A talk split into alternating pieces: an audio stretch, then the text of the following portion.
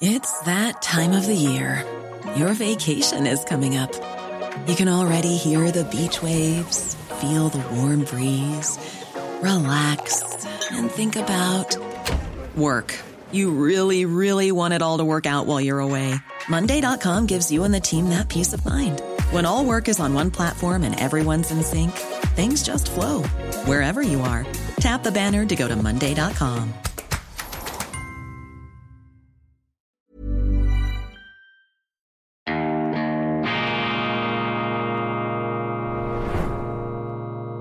Diese Ausgabe von Weltwoche Daily wird Ihnen präsentiert von Kibun, dem Schweizer Pionier für gesundes Gehen und Stehen. Grüezi miteinander, ganz herzlich willkommen und einen wunderschönen guten Morgen, meine sehr verehrten Damen und Herren, liebe Freunde.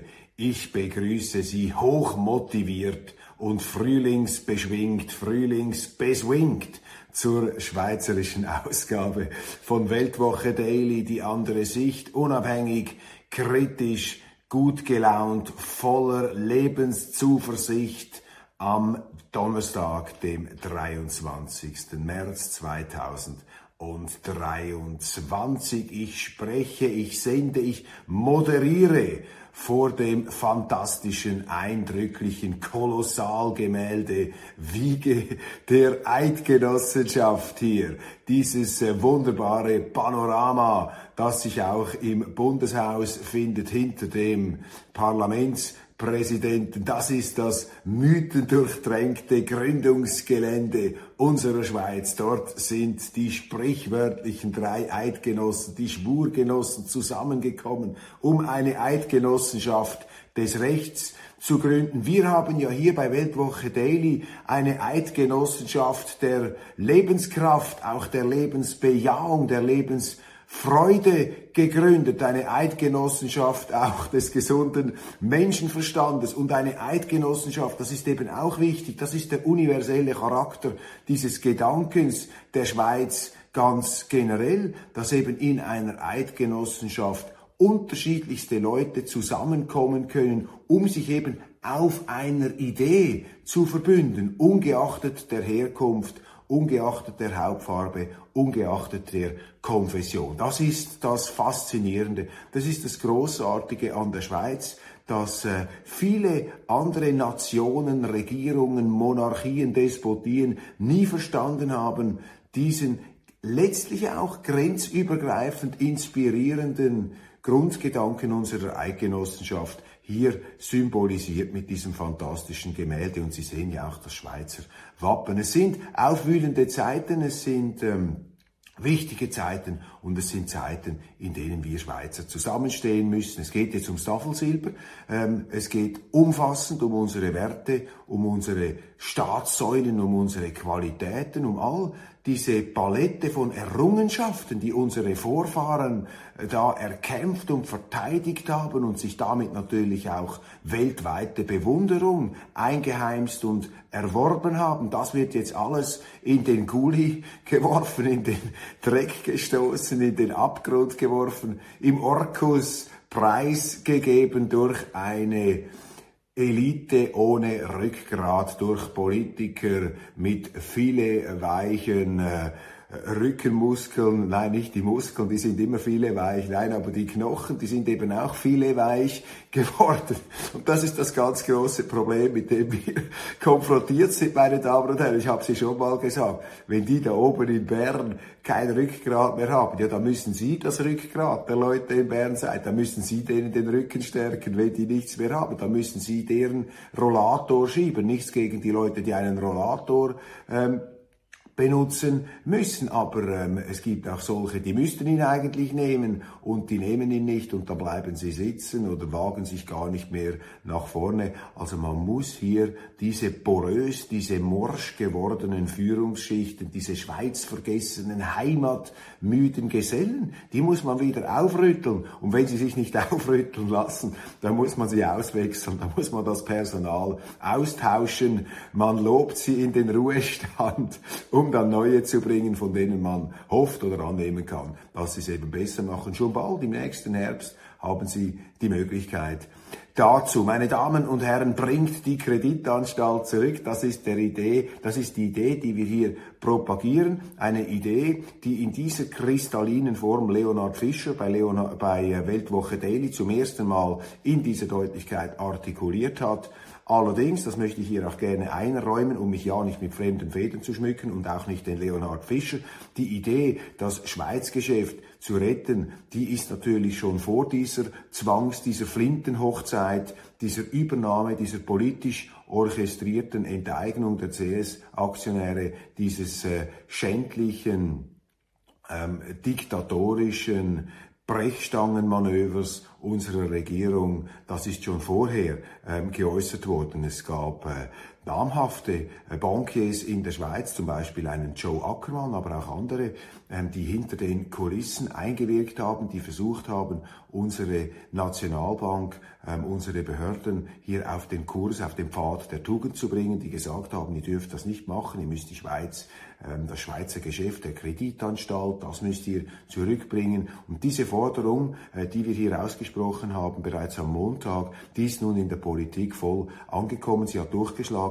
Gestern hat die ähm, SVP bei einer Sonderfraktionssitzung entsprechende Vorstöße lanciert, verbunden auch mit Haftungsklagen gegen die früheren CS Organe, das muss eben auch sein. Man muss als Verwaltungsrat die Verantwortung übernehmen. Das geht nicht, wenn Sie ein Sodom und Gomorra veranstalten, der Selbstbereicherung in Ihrer Bank und selber dann mit abgezockten, den äh, Aktionären entwendeten Milliarden abschwirren. Über 30 Milliarden Boni haben sie kassiert. Das ist nicht die entscheidende ähm, Frage hier in diesem ganzen Thema. Verstehen Sie mich richtig? Diese Bonusdiskussion, die verengt auch etwas den Blick, denn das Problem der Großbanken, wie es in den Medien verhandelt wird, das ist eben nicht das Problem der Boni. Äh, die Boni sind gemessen an dem, was die Großbanken am volkswirtschaftlichen Nutzen der Schweiz und auch politischen Nutzen der Schweiz gebracht haben und umgekehrt der politische Nutzen, den die Schweiz den Großbanken gebracht hat das steht in keinem Verhältnis. Das ist unschätzbar viel, viel mehr als das, was hier an Abzockereien ähm, gepackt wurde. Da schwingt natürlich auch immer Neid mit. Ähm, da muss man aufpassen, dass man sich nicht davontragen lässt von dieser ähm, übelriechenden, äh, äh, sündhaften äh, Geistestrübung, Nein, man äh, muss bei aller berechtigten Empörung, und wie gesagt, das muss auch untersucht werden, das ist wichtig, das ist auch der Sinn von Verwaltungsräten, dass sie hier Ordnung halten, auch die Verantwortung nehmen, notfalls haften müssen, ähm, das ist schon alles wichtig, aber es geht hier um viel Größeres, es geht darum, dass die Schweiz als sicherer Hafen des Rechts, des Eigentumsschutzes weltweit massiv an Ansehen verliert. Nur die Tatsache rettet uns noch, dass die anderen es noch viel schlimmer machen. Der Schweizer Finanzplatz leidet massiv. Hier ist der Schweiz durch den Bundesrat sozusagen eine Herzkammer ihrer Wirtschaft herausgeschnitten worden. Man hat das alles in diese UBS hineingeschoppt. Mangel an Wettbewerb, Finanzplatz amputiert sich hier Teile äh, seiner Energieversorgung. Sein, ein Pfeiler wurde da einfach verschrottet, ohne Not. Eine Kreditanstalt, die nicht in der Bilanz krank war. Wir haben bereits darüber ähm, gesprochen und entstanden ist eine Godzilla-Bank, eine Frankenstein-Bank. Ich habe nun erhalten von einem von mir sehr geschätzten ähm, Ökonomen mit großer Erfahrung hier, er hat sich auch öffentlich ähm, äh, gemeldet, ähm, das ist äh, Thomas Steinemann, ein Mann, der äh, im Finanzplatz einen großen Namen hat, bei Fontobel, verschiedenen Privatbanken, vor allem Fontobel jetzt äh, an neuer Stelle wirkend. Und er hat hier dieses ähm, Größengerede etwas relativiert und hat gesagt, ja, von einem Monster, also so wie ich das gestern etwas drastisch dargestellt habe, könne keine Rede sein. Es sei höchstens ein Monsterchen. Ähm, die neue UBS sei am Platz 34 der Großbanken, die alte UBS noch in der Top 10 der ähm, Banken. Damals allerdings die, die US-Banken noch nicht so groß, sie sind ja massiv gewachsen in den ähm, ähm, in, in den Jahren nach der Finanzkrise. Und die Schweizer Banken haben relativ gesehen massiv an Bedeutung verloren. Dies natürlich auch deshalb, weil unsere Eliten schon einmal eingeknickt sind bei der Frage des Bankkundengeheimnisses. Er relativiert also etwas diese Größenfrage, das äh, finde ich gut, äh, bin äh, dankbar, dass er das äh, macht. Ich möchte trotzdem daran festhalten, dass die schiere Größe jetzt der UBS und diese eben Zwangszusammenfügung, äh, diese äh, im Labor mit äh, Gewaltmitteln orchestrierte Frankenstein-Übung, die hat eben nun doch ein Unding produziert, etwas, was viel zu groß ist und was auch zur Folge haben wird, dass eben die Politik ganz massiv sich hier einmischen wird mit dann noch langfristigen Schäden auch für den Finanzplatz, wenn die Politik da die Banken führt. Und deshalb ist es auch im Interesse meiner Ansicht nach, dass die UBS hier das Schweizer Geschäft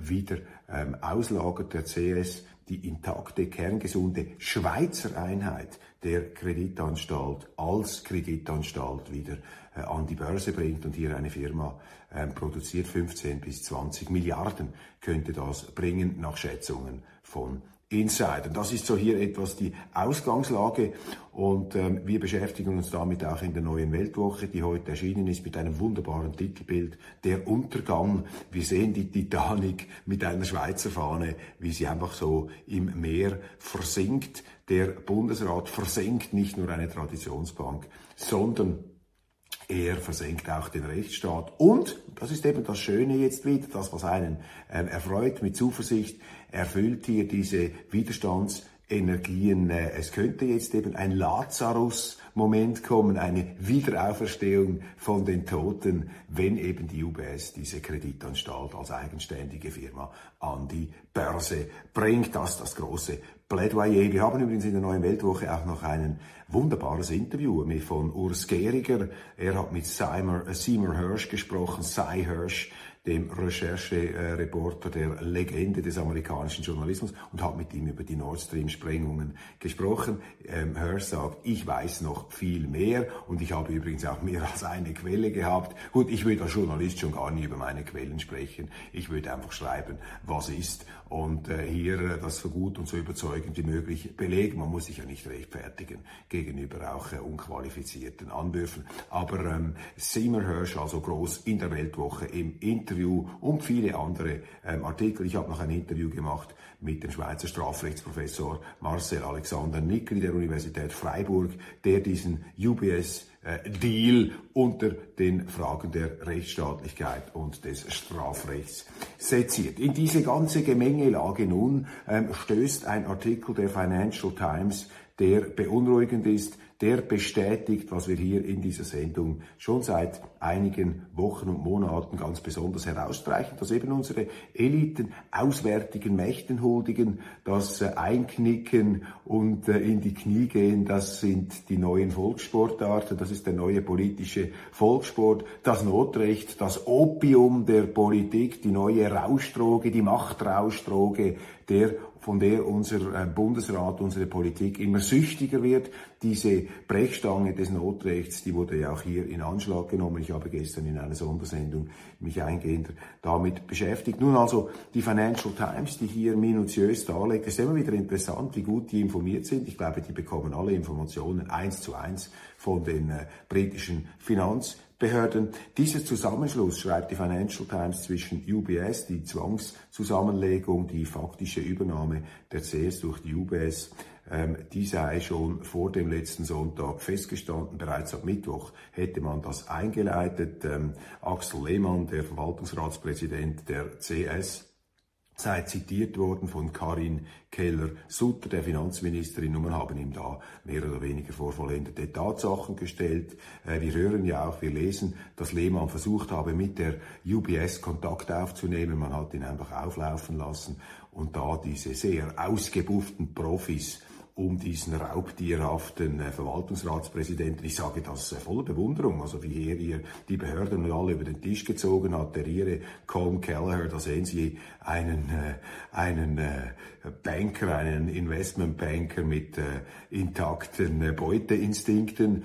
Und wenn ein Fuchs, ein sehr erfahrener Fuchs in einem Hühnerstall ähm, sich aufhält, ja, da können Sie sich etwa vorstellen, wie das herauskommt. Und so muss man sich die ganze Situation da auch etwas ausmalen, ähm, die sich da zwischen den Behörden der CS und der UBS abgespielt hat. Also hier vollendete Tatsachen, das ist natürlich ganz bemerkenswert, denn dann hätte natürlich die Nationalbank und der Bundesrat die Öffentlichkeit mutwillig in die Irre geführt in den Tagen zwischen Mittwoch und Sonntag, als man Durchhalteparolen, Beruhigungstabletten ausgeteilt ähm, hat.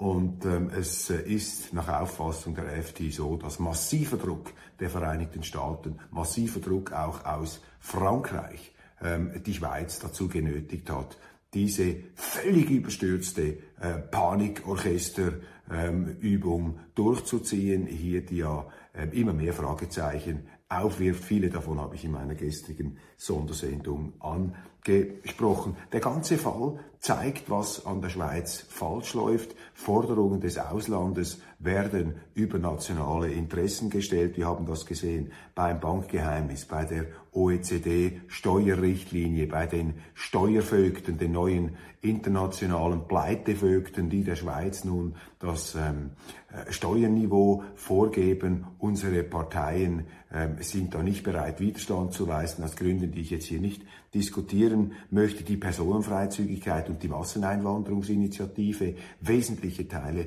des schweizerischen Politestablishments haben die Forderungen der Europäischen Union über einen Volksentscheid in der Schweiz gestellt, Dezember 2016, nicht Umsetzung der Masseneinwanderungsinitiative, also auch hier nicht Switzerland, sondern European Union First, Europa, EU zuerst, nicht Europa, EU, EU und Europa ist nicht das ähm, gleiche. Neutralität hat man preisgegeben auf Druck des Auslands. Und jetzt also diese vom Ausland ähm, aufgezwungene und vom Bundesrat mit der Kettensäge des Notrechts, mit dem Opium, mit dem Machtopium des Notrechts ähm, durchgestierte Zwangs Übernahme der Traditionsbank durch den Rivalen.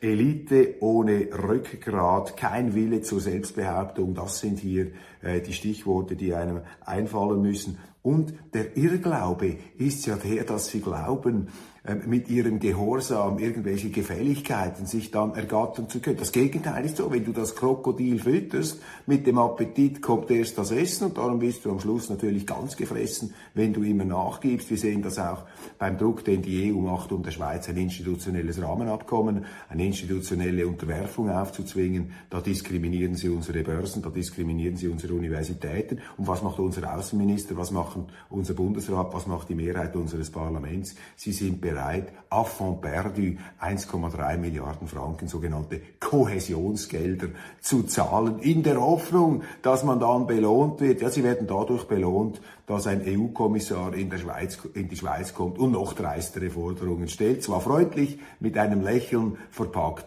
aber natürlich knallhart. Mit dem Füttern kommt der Appetit. Wenn Sie glauben, das äh, Krokodil durch ähm, Nahrungsmittelzufuhr besänftigen zu können, dann werden sie am Schluss selber gefressen. Das ist die Appeasement-Politik, die man macht. Völlig falsch. Gleichzeitig reden alle von Appeasement. Appeasement, Beschwichtigung ist ja in aller Munde. Ähm, unsere Medien fordern die Schweiz auf, ja, kein Appeasement zu machen, vor allem nicht gegenüber den Russen, aber gegenüber allen anderen ist man natürlich bereit, Appeasement zu ähm, machen. Das ist natürlich auch wieder hochgradig ironisch. Die Russen haben der Schweiz überhaupt nichts zu Leide getan. Ganz im Gegenteil, dank den Russen hat die Schweiz auch die äh, völkerrechtlich verbriefte Neutralität.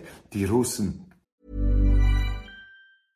Quality sleep is essential. That's why the Sleep Number Smart Bed is designed for your ever evolving sleep needs. Need a bed that's firmer or softer on either side? Helps you sleep at a comfortable temperature? Sleep Number smart beds let you individualize your comfort so you sleep better together. JD Power ranks Sleep Number number 1 in customer satisfaction with mattresses purchased in-store. And now, save 50% on the Sleep Number limited edition smart bed for a limited time. For JD Power 2023 award information, visit jdpower.com/awards. Only at a Sleep Number store or sleepnumber.com. Life is full of awesome what ifs, and some not so much, like unexpected medical costs. That's why United Healthcare provides Health Protector Guard fixed indemnity insurance plans to supplement your primary plan and help manage out of pocket costs. Learn more at uh1.com. machen keinen Druck auf die Schweiz. Die Russen haben nie die Schweizer Universitäten diskriminiert oder die Schweizer Börse und sie haben den Schweizer Banken auch nie gesagt, sie müssen die russischen Gesetze übernehmen. Aber die Russen sind jetzt angeblich unsere ganz großen Feinde, gegen die man keinerlei Appeasement machen dürfe. Aber die Europäische Union und Amerika, das sind jetzt unsere Verbündeten, die, die uns permanent Daumenschrauben anlegen, die, die uns unter Druck setzen, die unser Bankgeheimnis kaputt machen. Klauen, stehlen, das ist Diebstahl. Die Amerikaner haben unser Bankgeheimnis gestohlen. Ähm, die EU ähm, versucht, die Schweiz zu einer Rechtskolonie zu machen. Das sind unsere Partner. Da ist Appeasement verboten, da ist Unterwerfung angesagt. Und bei den Russen, da sind wir sozusagen auch wieder auf Druck des Auslands, haben wir die Pickelhaube übergestreift mit den aufgepflanzten Bajonetten, sollen wir da Gewehr bei Fuß stehen und jetzt auch noch Waffen liefern. Das ist der Irrweg, das ist der ganz falsche am Weg. Ähm, letzter Punkt vielleicht zu dieser ganzen Geschichte noch. Äh, man vermutet ja, dass äh, Janet Yellen, die amerikanische äh, ähm, Frau in dieser ganzen äh, Geschichte, die ähm, Notenbankpräsidentin, äh, glaube ich, äh, ähm, sie hat der Schweiz klar gemacht, dass sie es niemals akzeptieren würden in Amerika, wenn man diese Bank, die CS aufspaltet, die Investmentbank da einfach ähm, abwickelt nach außen und das Inlandgeschäft dann äh, sozusagen umpanzert mit einem atombombensicheren Schutzgürtel umgibt, dass man das nicht akzeptiert. Man wolle hier nicht die Probleme der Schweiz erben. Ja, da hat man eben auch wieder, ist man eingeknickt, hat man nicht die eigene Too Big to Fail Ordnung angewendet, hat man sich vom Ausland wieder herunterdrücken lassen. Und das Ganze ist eben auch in einem Umfeld zu sehen, wo der Respekt vor dem Rechtsstaat immer mehr zurückgeht und das Recht verlottert, verwahrlost. Ähm, allerdings die Schweiz ähm, hier zwar im gleichen Trend, im gleichen Niedergang, aber immer noch relativ gesehen ist es nicht ganz so schlimm wie in den anderen Ländern. Das sage ich nicht, um uns auf die Schultern zu klopfen. Ich sage nur, das ist der Grund, warum vielleicht die Schweiz noch nicht völlig aufgegeben wurde, warum es immer noch Leute gibt, die an die Schweiz glauben. Und vor allem müssen jetzt aber wir Schweizer wieder anfangen, an unser Land zu glauben.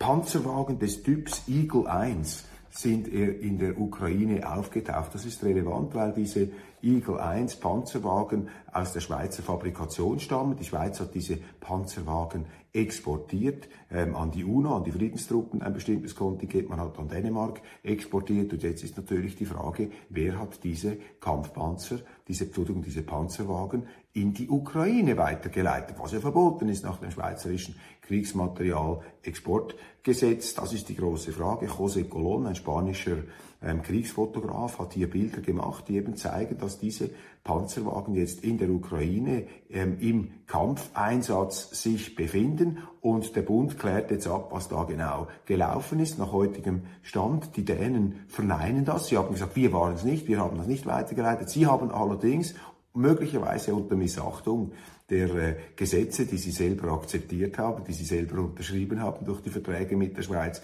haben sie widerrechtlich diese Panzerwagen nach Deutschland weiterverkauft und eine deutsche Firma steht nun im Verdacht, ihrerseits diese Panzerwagen in die Ukraine verschoben zu haben.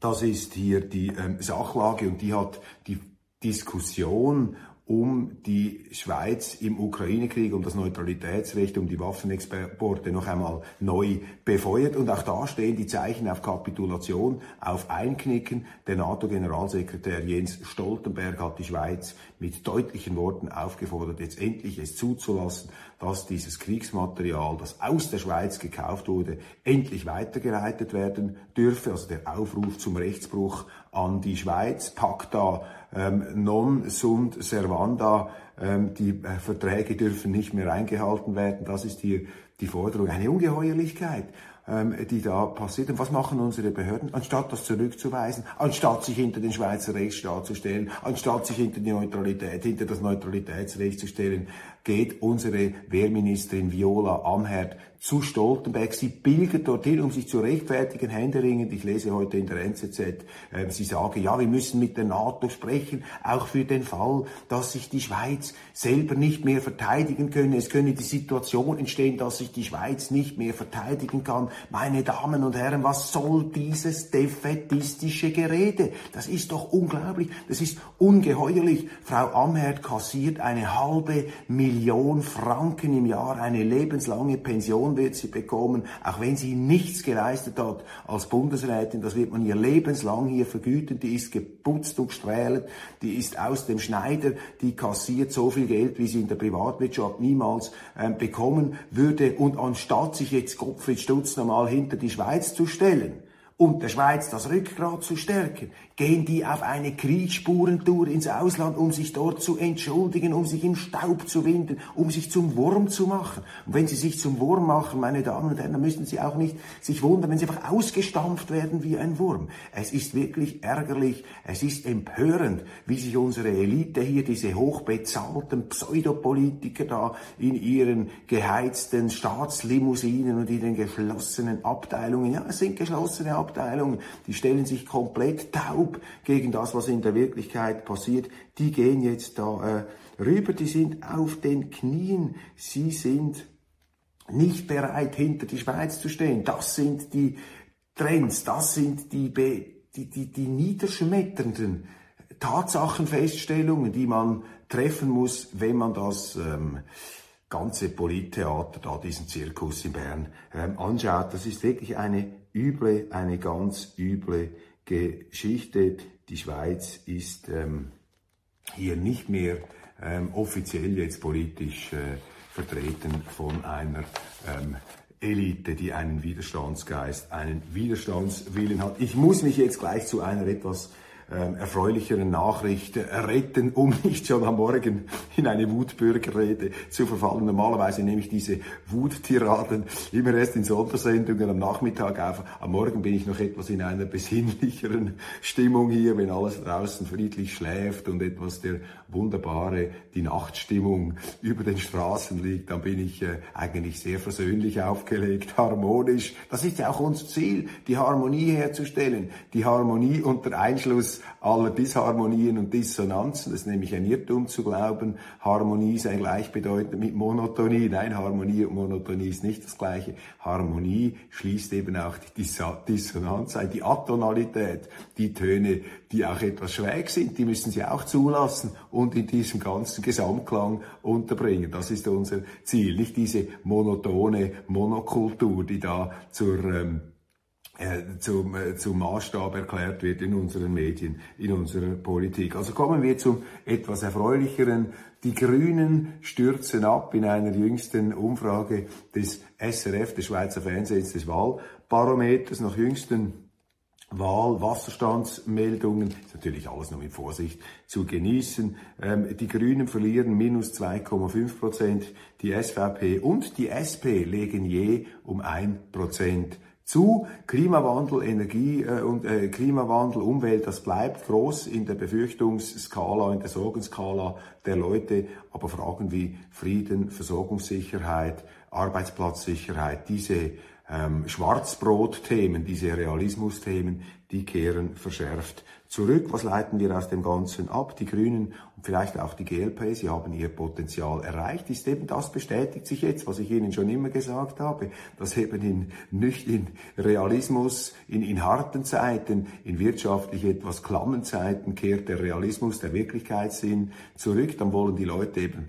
realistische Lösungen und nicht diese Luftschlösser. Das gilt insbesondere bei der Energieversorgung. Die Leute merken natürlich, die Rechnungen werden teurer, sie könnten noch teurer werden, es könnten die Lichter ausgehen, Blackouts drohen und das führt zu Ernüchterungen. Ernüchterungen überall, auch durch einen Krieg. Man muss sich wieder die Frage stellen ähm, der Rüstung, man hat das alles vernachlässigt, ähm, das kehrt alles zurück. Darum sind wirtschaftlich und auch politisch anspruchsvolle, schlechte, auch Krisenzeiten sind für die Politik eigentlich gute Zeiten, weil sie die Schönwetterkapitäne wie ein reinigendes Gewitter äh, vom Deck ähm, wischen und es kommen dann zurück eben die wetterfesten, die sturmgegerbten Gesichter, nicht mehr diese sandgestrahlten Schönlinge, die eben da herumschleichen in der ganzen Weltgeschichte, um sich für die Schweiz zu entschuldigen. Das brauchen wir nicht. Solche Leute sind entbehrlich, wenn es härter wird, die können sie von mir aus bringen diese harmlosen Selbstinszenierer wenn alles gut läuft, aber wenn es eben nicht mehr so gut läuft, dann brauchen sie die Bärbeißigen,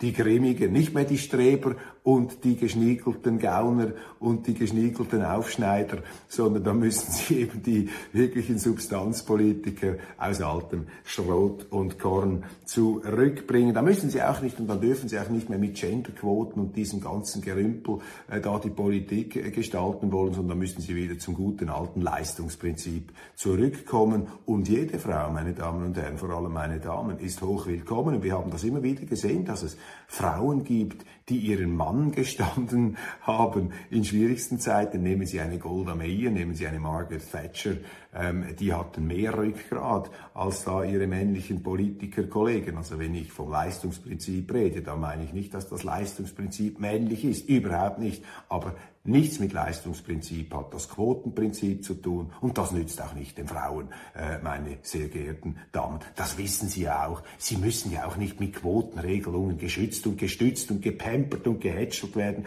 Da steckt ja schon Frauenfeindlichkeit drin in dieser bevorzugten ähm, äh, Behandlung das sogenannte schwache Geschlecht ist ja eigentlich das starke Geschlecht aufgrund der Schwäche des angeblichen des angeblich starken Geschlechts für das Schwächere. Das ist ein ganz berühmtes Zitat von äh, Greta Garbo, der Schauspielerin. Die Schwäche des Star die Stärke des schwachen Geschlechts beruht auf der Schwäche des starken Geschlechts für das Schwächere. Das ist natürlich äh, eine ihnen wohlvertraute Losung über die man allerdings nicht allzu häufig redet, weil die Männer etwas Mühe haben, hier mit der Wirklichkeit konfrontiert zu werden. Schonungsvoll hier der Umgang unserer Frauen mit dem Mann. Also das Potenzial der Grünen und der Grünliberalen ist erschöpft. Die soliden Themen kehren zurück. Die Standhaftigkeit, das darf man hier sagen, die Standhaftigkeit einer SVP ist sicherlich belohnt worden. Die Grundsatz Treue die FDP, die ja von den Medien äh, mit viel Vorschusslorbeer in diese Saison gestartet ist. Äh, sie merkt jetzt, dass diese Opportunismen, diese Kehrtwenden eben nicht so gut ankommen. Die ähm, FDP, die mitgemacht hat bei der Energiewende, bei den Gletscherinitiativen, bei all diesen CO2-Diktaten, ähm, die jetzt auch wieder versucht, in der Energiepolitik Gegensteuer zu geben. Die Leute merken einfach, das ist so etwas Gummi, das ist nicht so verlässlich, auch in der Zuwanderung. Äh, die FDP immer bei jenen, die die Personenfreizügigkeit verteidigt haben, FDP-Politiker Kurt Fluri waren führend bei der Nichtumsetzung der Masseneinwanderungsinitiative. Er äh, Sie kennen den Spruch, ich stelle meine Ohren auf Durchzug. Das hat Fluri gesagt, wenn man ihm damals äh, kritisch die Forderung an den Kopf geworfen hat. Entschuldigung, äh, Sie missachten einen Volksentscheid, davon wollte er nichts wissen. Jetzt wieder die FDP mit angeblich verschärften ähm, Migrationsbestimmungen hier, immer auf der Zeitgeistwelle ohne prinzipielle Klarheit. Und das rächt sich. Und solange die FDP einfach so opportunistisch bleibt, wird sie eben immer wieder enttäuscht werden, wird sie in den Medien hoffnungsfrohe Leitartikel lesen. Aber in der Wirklichkeit, in der ernüchternden Wirklichkeit der Wahlen werden sie dann weniger punkten, als sie geglaubt haben. Und um sich diese Enttäuschungen zu ersparen, müsste die FDP eben hier zu einer größeren Verlässlichkeit zurückkehren. Ich sage zurückkehren. Auch bei den Banken ein Slalomkurs. Karin Kehl-Sutter gehörte damals im Ständerat zu jenen Politikern, die sich geweigert haben, eine Trennbankenlösung äh, zu finden, die Credit Suisse schon damals auf den Kurs der äh, Gesundung zu führen. Sie war dagegen, natürlich damals von der Bankiervereinigung, die jetzt eine ganz schwache Rolle spielt, ganz schwach, die Bankiervereinigung, äh, von der hört man gar nichts, ähm, man hört eigentlich gar nichts, gut, dann könnte man sagen, man hört auch nichts Schlimmes, aber man hört einfach nichts. Und die KKS, die Karin Keller-Sutter, ist damals eben von der Bankiervereinigung von Economy Suisse und von den Banken darauf getrimmt worden, vor allem auch von der CS, die im Grunde ihre eigene Rettung, ihre Präventive verhindert hat. Von der CS ist die FDP-Bundesrätin hier ganz klar auch unter Druck gesetzt worden, damals als Ständerätin, nicht diesen ähm, Vorstößen der SVP zum Beispiel Folge zu leisten, die eine stärkere Aufspaltung, eine stärkere Trennung der Credit Suisse damals schon gefordert haben. In Vorwegnahme der Probleme, die wir heute sehen. Ein Christoph Blocher hat darauf hingewiesen, andere auch, 2009 schon, ähm, haben sie gesagt, wenn man dieses Problem nicht anpackt, zum Beispiel Kurt Schildknecht, der frühere Chefökonom der Schweizerischen Nationalbank, hat 2009 gesagt, wenn man dieses Too-Big-to-Fail-Problem nicht ernst nimmt, wenn man diese Problematik äh, der Investmentbanken, vor allem bei der CS, nicht ernst nimmt, dann werden wir, so sagt er das, in zehn Jahren eine neue Bankenkrise haben haben. Und genau so ist es herausgekommen. Also Kurt Schildknecht, der frühere Weltwoche-Kolumnist, er hat hier rasiermesserscharf die Lage auf den Punkt gebracht. Wunderbare Meldungen ganz zum Schluss. Ähm, ich fange an mit der etwas nicht so guten. Der Zürcher Stadtrat möchte das Kunsthaus in Zürich verpflichten zu mehr Diversity. Das ist eben dieser äh, Woke-Stadtrat und jetzt aber die ganz gute Nachricht zum Schluss, meine Damen und Herren, Sie können sich freuen.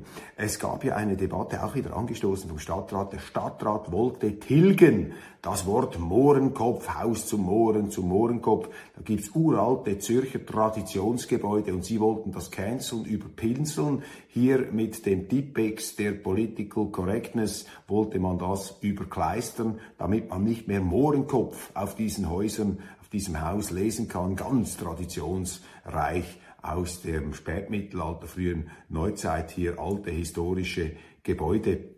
Stadtrat hier also im Vogue-Rausch und der ist jetzt zurückgepfiffen worden. Wunderbar, das ist eben auch die Schweiz, das ist das Fantastische an, an der Schweiz. Das ist eben die wohlorganisierte Anarchie, da können die Politiker doch nicht einfach durchregieren. Das Baurekursgericht gibt einem Rekursrecht der, des Heimatschutzes, des Heimatschutzes des Kantons Zürichs und der Stadt Zürich. Der Heimatschutz stoppt diese Woke-Wahnsinnigen im Stadtrat. Das darf jetzt nicht gestrichen werden. Mohrenkopf und Haus zu Mohren. Das ist doch fantastisch, dass hier der Heimatschutz diesen Ideologiespinnen einen Strich durch die Rechnung gemacht hat. Also Sie sehen, die Schweiz ist immer noch die Schweiz. Nicht mehr so wie zu Zeiten, als sie damals hier im Hintergrund auf der Rütliwiese äh, gegründet wurde. Aber ähm, doch, es sind noch Anzeichen, es sind noch Lebenszeichen zu sehen. Wir sind noch da, meine Damen und Herren. Ich danke Ihnen ganz herzlich, dass Sie bei dieser Sendung dabei gewesen sind bis zum Schluss. Und ich äh, wünsche Ihnen einen wunderschönen guten Tag und empfehle Ihnen, lesen Sie die Weltwoche, hochinteressant, die neue Ausgabe heute am Kiosk oder bei Ihnen im Briefkasten. Am besten Sie abonnieren Sie sofort ähm, elektronisch oder analog. Wir haben so viele attraktive Angebote. Kommen Sie auf unsere Online-App, abonnieren Sie auch diesen Kanal auf YouTube, äh, seien Sie auf Online dabei. Mit Weltwoche Daily erreichen wir ein immer größeres Publikum hier eben unabhängig, kritisch, gut gelaunt. Das ist die Nachrichtensendung, bei der Sie sich nachher besser fühlen als vorher, aber ohne, dass man hier die Realität schön geschminkt hätte. Machen Sie es gut, bis bald. Ich freue mich auf unser Wiedersehen, spätestens morgen.